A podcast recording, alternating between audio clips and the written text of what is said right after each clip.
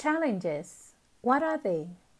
They are things, people, and places in which we experience them in our journey of life.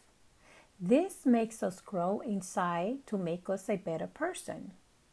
Today, thank the person, people, places, and things that have contributed to your growth because they did not know that they were being used to catapult you into success.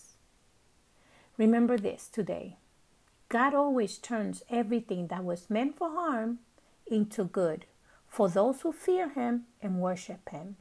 So think of the challenges as a motivator to persevere and push forward. God is with you today and always. God bless.